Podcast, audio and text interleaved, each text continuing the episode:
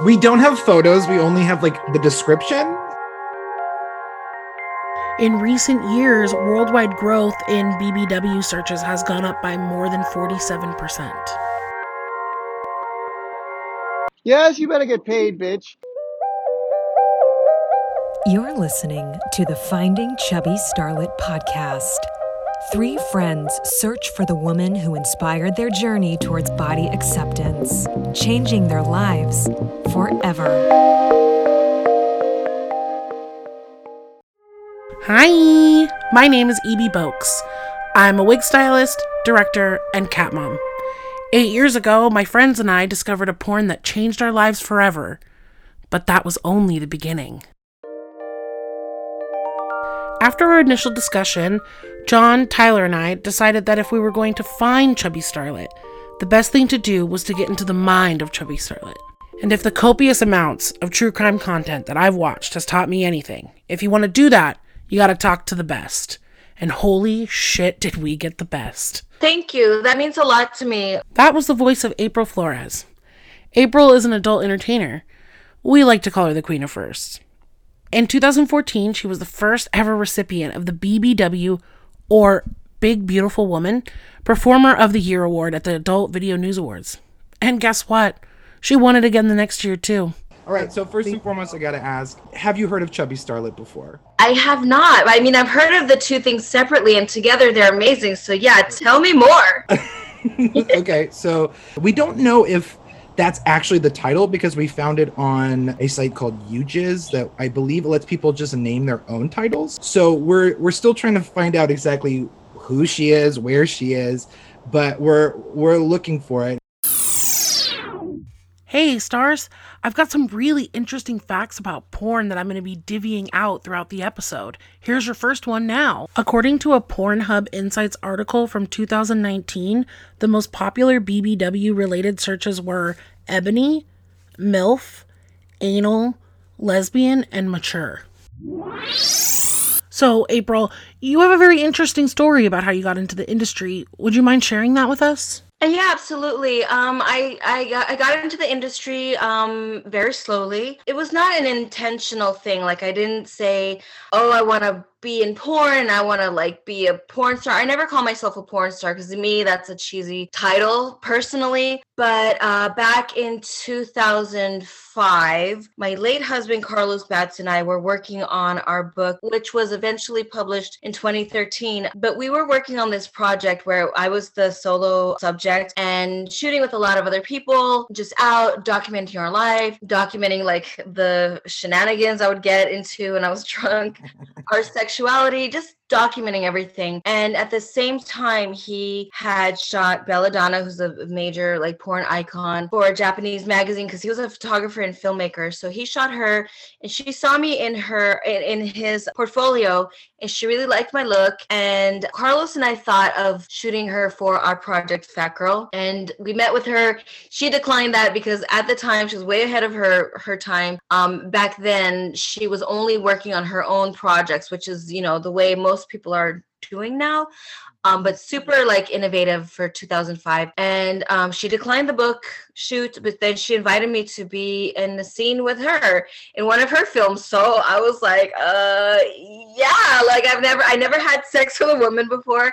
I never thought of like i didn't even really like to watch porn but i thought you know this is gonna be a really cool experience where you know i can like laugh and um you know just tickle myself when i'm old in my rocking chair like thinking like oh i did a porn scene one time but after that it just kind of slowly evolved. At the time a lot of my friends were performing in porn and uh, a lot of carlos's friends were directing and, and doing erotic stuff. So it, looking back i can't be too surprised but it's not something i really intentionally set out to do. So after i did one scene you know another friend asked me to be in their movie and it kind of slowly snowballed from there.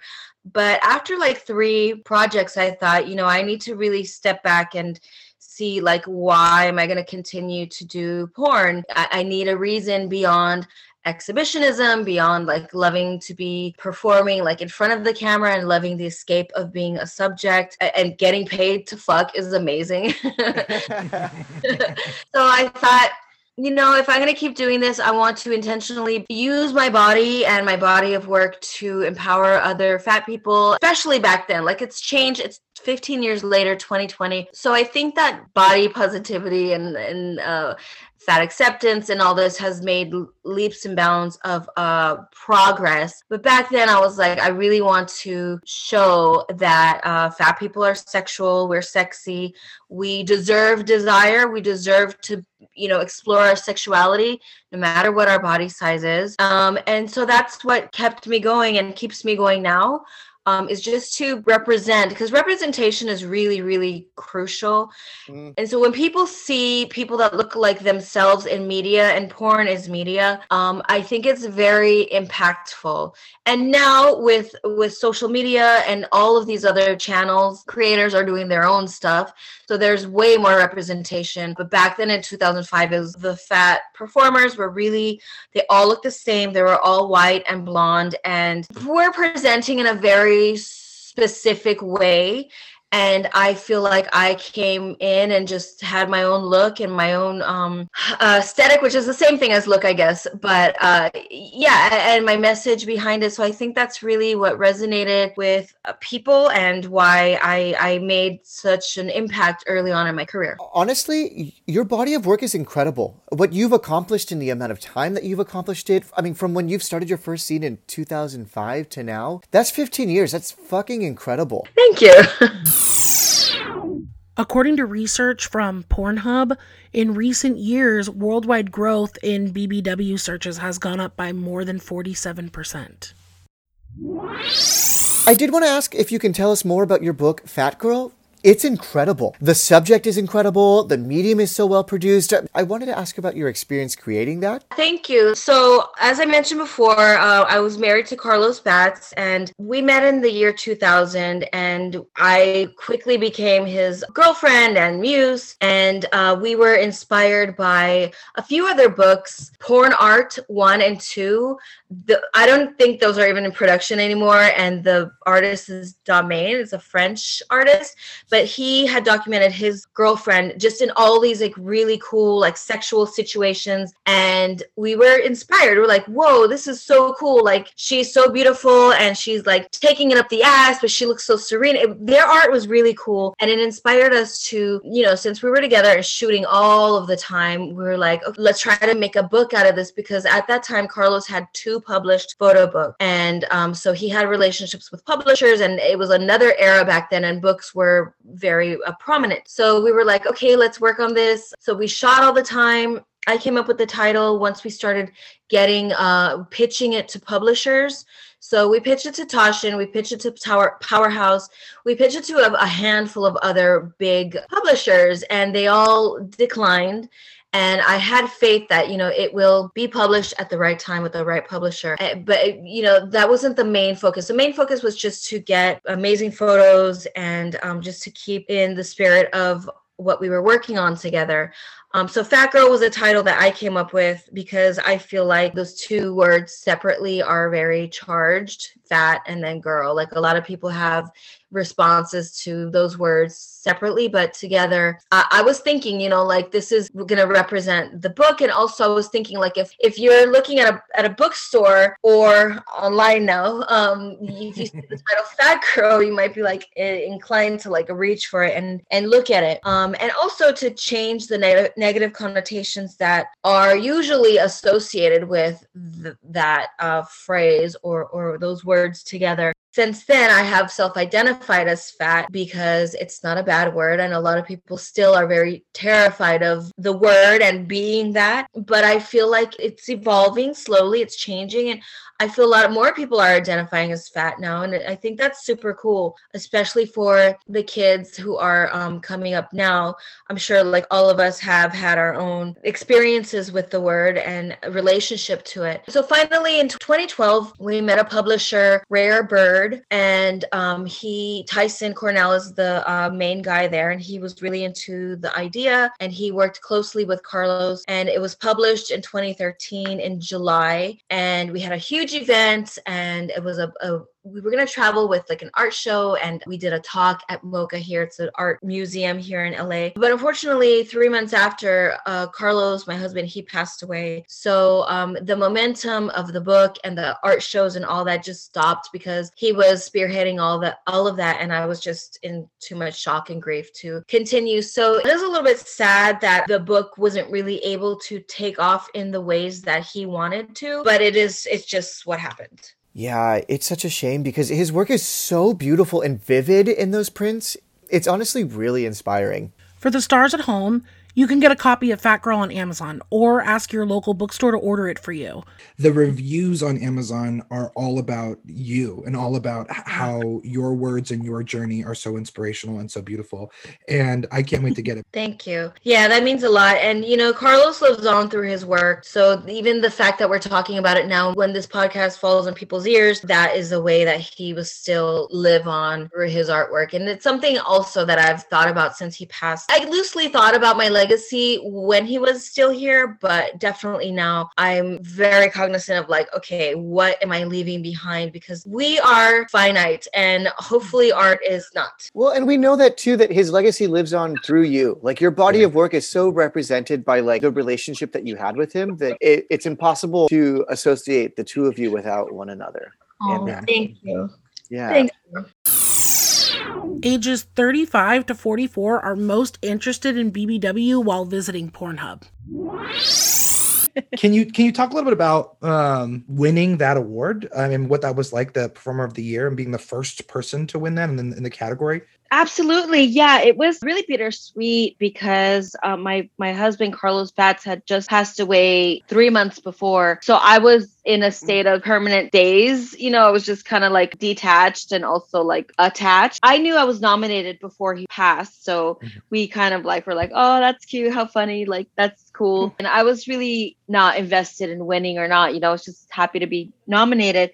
And then he passed away in October, and then the AVNs are in January. So that was three months apart. And, you know, just being there was really weird. And I, I was sitting with my best friend, Courtney Trouble, and uh, we were up really close to the front. And they started off the show with the in, in memoriam, and his last name is Batts. So if they are going alphabetically, he was like the very first image, like his picture right there, like looking down. It was just real. On one hand, it was really cool to see his face up there in front of like his peers and um, the industry that he worked really hard to like be part of and also like he worked hard um in. To see him recognized that way meant a lot for me and i know know it would have meant a lot for him. But also it was just like whoa i just sat down and what the fuck. So that was started off the night in a very weird space and it was just in a weird time in my my my life um and then i won and it felt good. It felt kind of the same as like seeing his face up there like nice to be recognized by our industry both of us. Um so yeah it was bittersweet. And then i won the next year as well and i didn't think i was going to win the next year and uh my nemesis was thought she was going to win so. The Yeah. Drama. the drama of it all yeah like so so Where is Ryan Murphy? Where is your show? That's what I want to know. Feud. Feud know. 2. Yeah, feud too. That's what I want to see. um so she thought she was gonna win like she was near me the red carpet like either in front of me or in back of me the red carpet and i was just like oh god and she was strutting around like she was gonna win and she didn't so I, I don't normally operate from a place of cattiness, but sometimes if it's deserved, I do. And um, so when I won, we were all like, yay, yay, yay. And then um, when at the end of the show, we all walked out. And when she passed by me, um, I made sure that we all screamed really loud. Yes. Yes, I we love love that. that. Petty. Love it. Not even mad about it. Uh-uh. And she brought this on herself because, uh, y- you know, like I'm, I'm cool with you until you're not cool with me. That makes any sense? Yeah. Yeah, hundred percent. In the U.S., West Virginia is 24% more likely to search BBW as compared to the national average. Generally, it's southern states like Louisiana, Kentucky, Tennessee, and North Carolina that are most interested in BBW. BBW searches are the least popular in Hawaii, Utah, California, and Colorado. Uh, I would like to talk about something that happened recently. You posted some pictures on Instagram that they deemed too risque or pornographic and they banned you. Is that correct? Yeah, they delete photos. It's really frustrating. I think once Facebook and Instagram teamed up, the bots have gotten really hardcore. Actually, like a few minutes ago, I tried to post something where I was fully clothed and it was removed for nudity and or sexual activity, which none of that happened. A lot of the fat content creators are feeling very targeted because a non-fat person can wear like a bikini, show some nipple through the bikinis, show some ass, and it's okay. But a fat person will do the same thing and their shit will get deleted. And it's scary because Instagram is a mode of uh, promotion and advertising for me at this point. It used to be like a photo blog, but now it's, you know, I'm self employed and everyone kind of is, and we're all hustling. And it's a vehicle to get out our work. It does seem that they are targeting sex workers and fat people and fat sex workers. It's really tricky. I'm wearing a sweatshirt right now and I'm going to only put pictures of me in a sweatshirt, which may work out to benefit me because if someone wants to see me in lingerie, then they should probably be paying for it. Mm-hmm. yes, you better pay, bitch. Right. Yeah, but Gotta pay for the cookies, mama. You're part of this really amazing website as well called Shape of Beauty. Can you tell us a little bit more about sort of the impetus of that and how that came to be? Yeah, so Shape of Beauty is by Adult Time, which is the, uh, one of the major companies in porn right now. And they launched Shape of Beauty last year, 2019, early 2019. Like, it- 2019 feels like 10 years ago, right? It really Yeah. does. It This year has been a decade. does. So back in January 2019, um, Simpler times. Simpler times. yeah. um so so they have different channels like taboo stuff and you know like teen stuff and they launched this channel because they, they like to coin themselves as the netflix of porn so they have different channels and shape of beauty was their plus size which is how they were categorizing bbw porn as plus size i had taken a two year break from performing for personal reasons but once this was launched, I was like, oh my God, like, how can I be down? Like, I want to do this so bad. It would be perfect to come back to like this level of production and stuff. And it was amazing. The whole company showed us a lot of respect, and the level of, like I said, the level of production was very high. Like, on set that day, I was like, wow, this is, I'm being treated amazingly. And there's food here, and there's water. And I performed with Seth Gamble, who's like a veteran. So he really like helped me ease back into the performative aspect of sex and filming it which is porn i i don't know if they're still going to continue to film new scenes but it's absolutely still available on adult time and you can see my scene it was amazing because i it was like a massage themed scene so i was just basically covered in coconut oil the whole day with this hot dude like massaging me i was like yes. Moisturized bitch, get down into the crevice. Yes. Men are 21% more likely to search for BBW on Pornhub when compared to women. You you touched on it a little bit right now about how great the set was and everything, but I'd love to know about previous experiences. From what you said, it obviously sounds like they weren't as great. Do you think that's because of your weight, or do you think it's because the industry is growing? Yeah, that's a great question. Uh, so when I started in the uh, mid aughts, there was DVDs. There weren't any of the tube sites or OnlyFans or any of the other avenues that are available now for people to get off. So the model was these huge companies would have these huge budgets and then trickle down to like the, the each project. And within the budget there uh, is money for you know location and catering and paying the performers and paying camera people all this stuff. With the advent of tube sites and everyone just becoming easily and rapidly conditioned to not paying for porn that impacted the companies which impacted the budgets which impacted you know our rates and also what you can expect on set. So i've been on set where there is nothing at all And I think that's unethical if we're really going to talk about labor and hours and all this, but it's just part of the industry. Like I go to set with snacks and water and everything that I'm going to need because I've been in the boat where I didn't show up with anything, really not thinking. Like I shot with a, a pretty big company last year, which definitely has uh, money for water and snacks, especially if we're going to be there all day. And they had nothing. I brought cookies to set, and I was glad I did because I was eating those cookies. They did have water, but still, um, we can get into a whole other topic of ethical production and consumption of pornography. But I think underlying baseline if you're going to be on set for like 4 hours or more they should provide that but they don't. So right. i shot i shot last week a non-sex role but like i was rushing i went to starbucks like let me get that little like snack thing and my tea and my water and then i get on set and they have snacks everywhere. There's a whole kitchen full of like food and they ordered us food so it's it's really unpredictable it comes down to how the people in charge want to treat their performers and learning by being in this industry for 15 years you know just bring your own stuff I feel like EB, Tyler, and I can really respond to that sentiment. The three of us have all worked in the theater professionally. We all met in a theater program, and just the treatment of theater makers.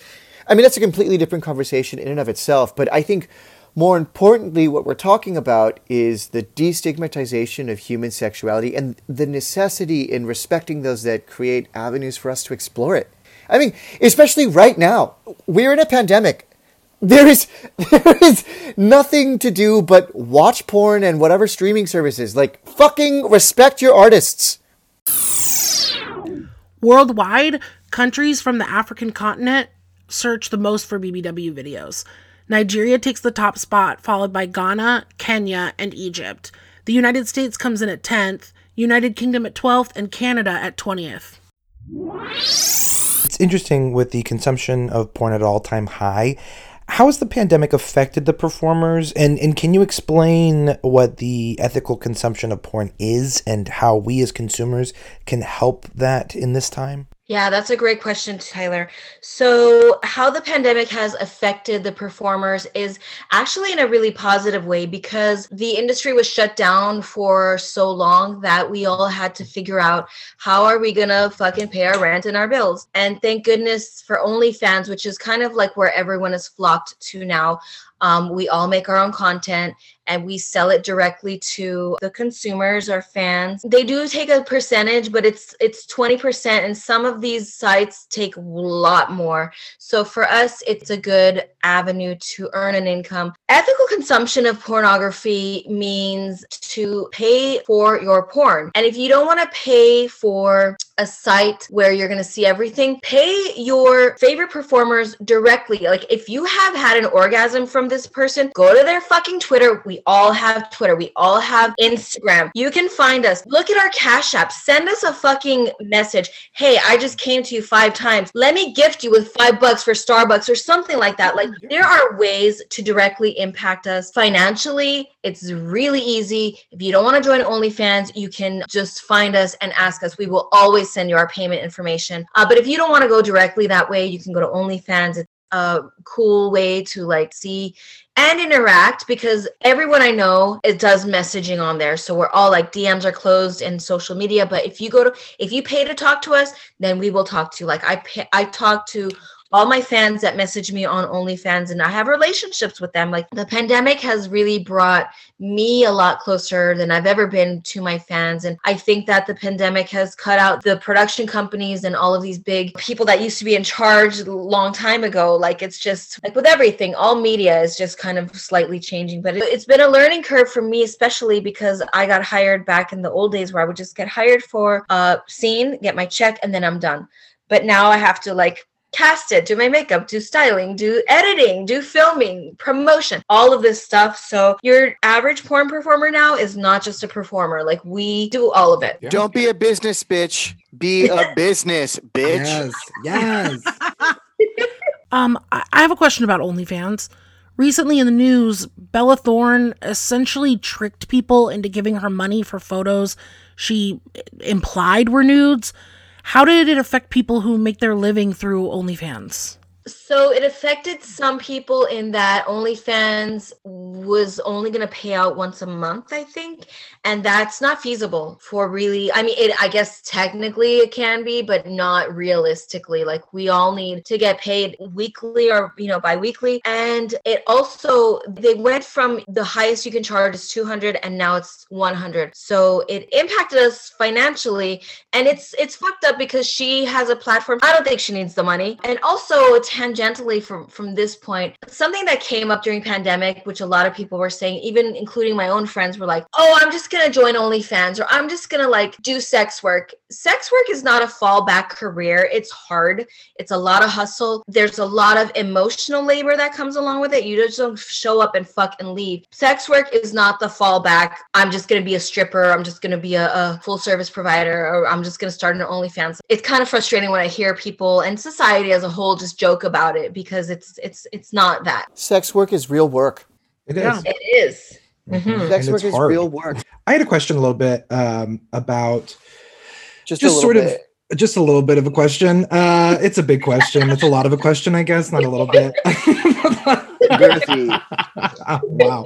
Uh, it is a thick question. Because you have a wonderful career and are this brilliant advocate and model for body slash fat acceptance, is there any advice you would give to the people who aren't as confident in their body? Um, see, we call you the queen of first because you have broken so many glass ceilings towards launching bigger bodies into the forefront of your industry, and we love that. I can only speak on my own experience um, and how I arrived to the level of comfort that I'm in. In my early 20s, I, I- I- all of my you know tween life to my early 20s i was really taught that thinness equates happiness and um and that was you know subconsciously through media subconsciously through my own family dynamics um my my family with their own body issues and when I got in my early 20s, I suddenly became very thin, unhealthily, because I was in a really bad relationship. I wasn't eating, I was poor. So I lost a lot of weight, and suddenly I was a thin person. But I was still really unhappy. And so I realized that I had idealized this thin body to equating happiness and everything will be easy. Guys will talk to me and, you know, I won't have any problems. But once I was skinny, I was like, oh shit, life is pretty much the same. You know, and, and at that time I was working in a coffee shop and this regular would come in and he was always very happy. And I was like, what is your secret?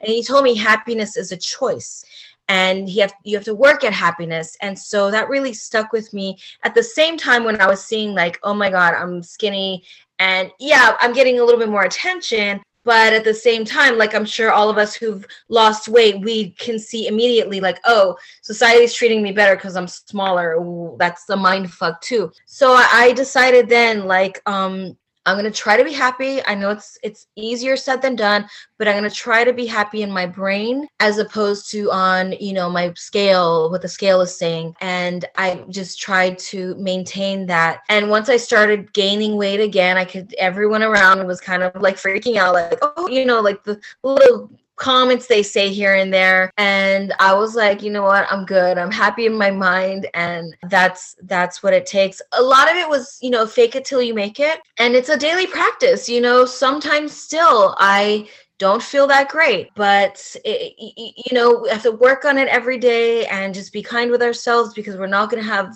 every day where we're feeling a million percent wonderful. I also finding community now i think is super cool. Like we are able to connect with people who might feel the same way that we do have the same struggles.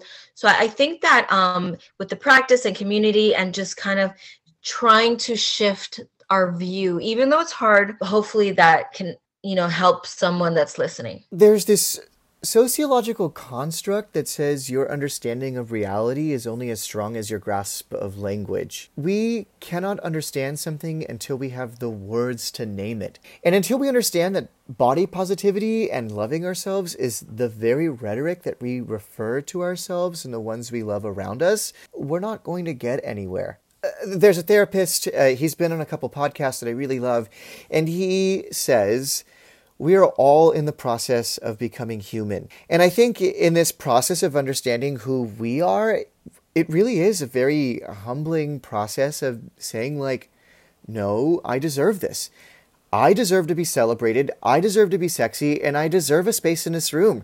I think for us, that was Chubby Starlet. we would watch this video and we would get high and scream at it, but it, it, it turned into this thing where we would all literally say, if she could do it, I could do it. If she could be sexy and celebrate her body, I could do that. And I think that's kind of the process we're all in now, you know? That's such a great point of like finding the language because once you find the language and you it resonates with you then you can it's tangible and you go okay that is real let me move towards that way According to research from Pornhub, in recent years, worldwide growth in BBW searches has gone up by more than 47%. So with that, April is is there a chubby starlet in your life? Ooh! Was there a chubby starlet before you started in the industry or any, you know? no i don't know I'm, I'm i'm searching for the same chubby starlet that you are Wonderful. Wonderful. But I also think that in 2020, you can be your own fucking chubby starlet. I mean, nobody's going to be your chubby starlet unless you're your own chubby starlet. that's right Is there anything you'd like to promote before we go? Yeah, just um go to my OnlyFans. Uh it's OnlyFans slash the April Flores. Go to my Twitter, the April Flores. If my Instagram is still around when you're listening to this, the April Flores there. Who knows? They might they're always threatening to remove my account. But yeah, good luck in your quest for Chubby Starlet. Thank We're you. gonna I do her, have bitch. One one quick question. One quick question before you go. Do you happen to know if we could who we could talk to or anybody of like how we could try to find her? Do we know like any sort of way we could look as someone in the Yeah. Can you send me some photos and I will assist you in this search? I will put out my feelers because I, I I know some people who, who have been around for a while. So yeah, Okay. I, I would love to help you. Okay. We don't have photos. We only have like the description because no Oh. one took photos.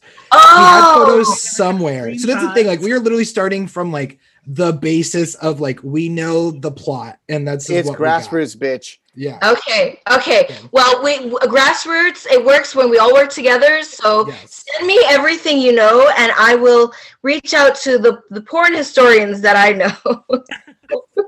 Thank you so much. Uh, yes. Amazing. Thank you. oh my god. April, Yeah. you are incredible. Thank you so much for taking the time out of your day to talk to us, uh, to investigate with us, and to unpack with us. Thank you for having me. And um, uh, can I come back soon?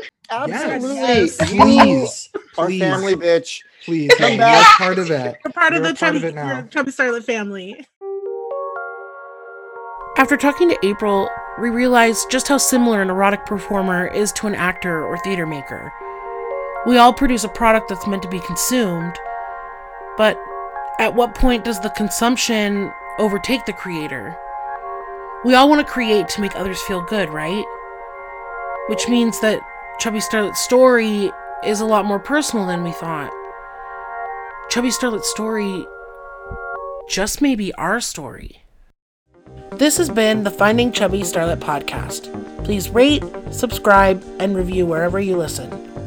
Tell your friends about the show. If you have any idea where Chubby Starlet might be, please email us at chubbypod at gmail.com. For more information and content, please check our Instagram at Finding Chubby Starlet Pod or our Twitter at FindChubPod. The Finding Chubby Starlet podcast is an independently produced podcast. We would like to thank April Flores for being such a wonderful guest, Caroline Wellahan for our intro, Seth Ward and Sam Koska for our graphics. Don't forget to join the search party, and remember, she's out there somewhere. Help us find her.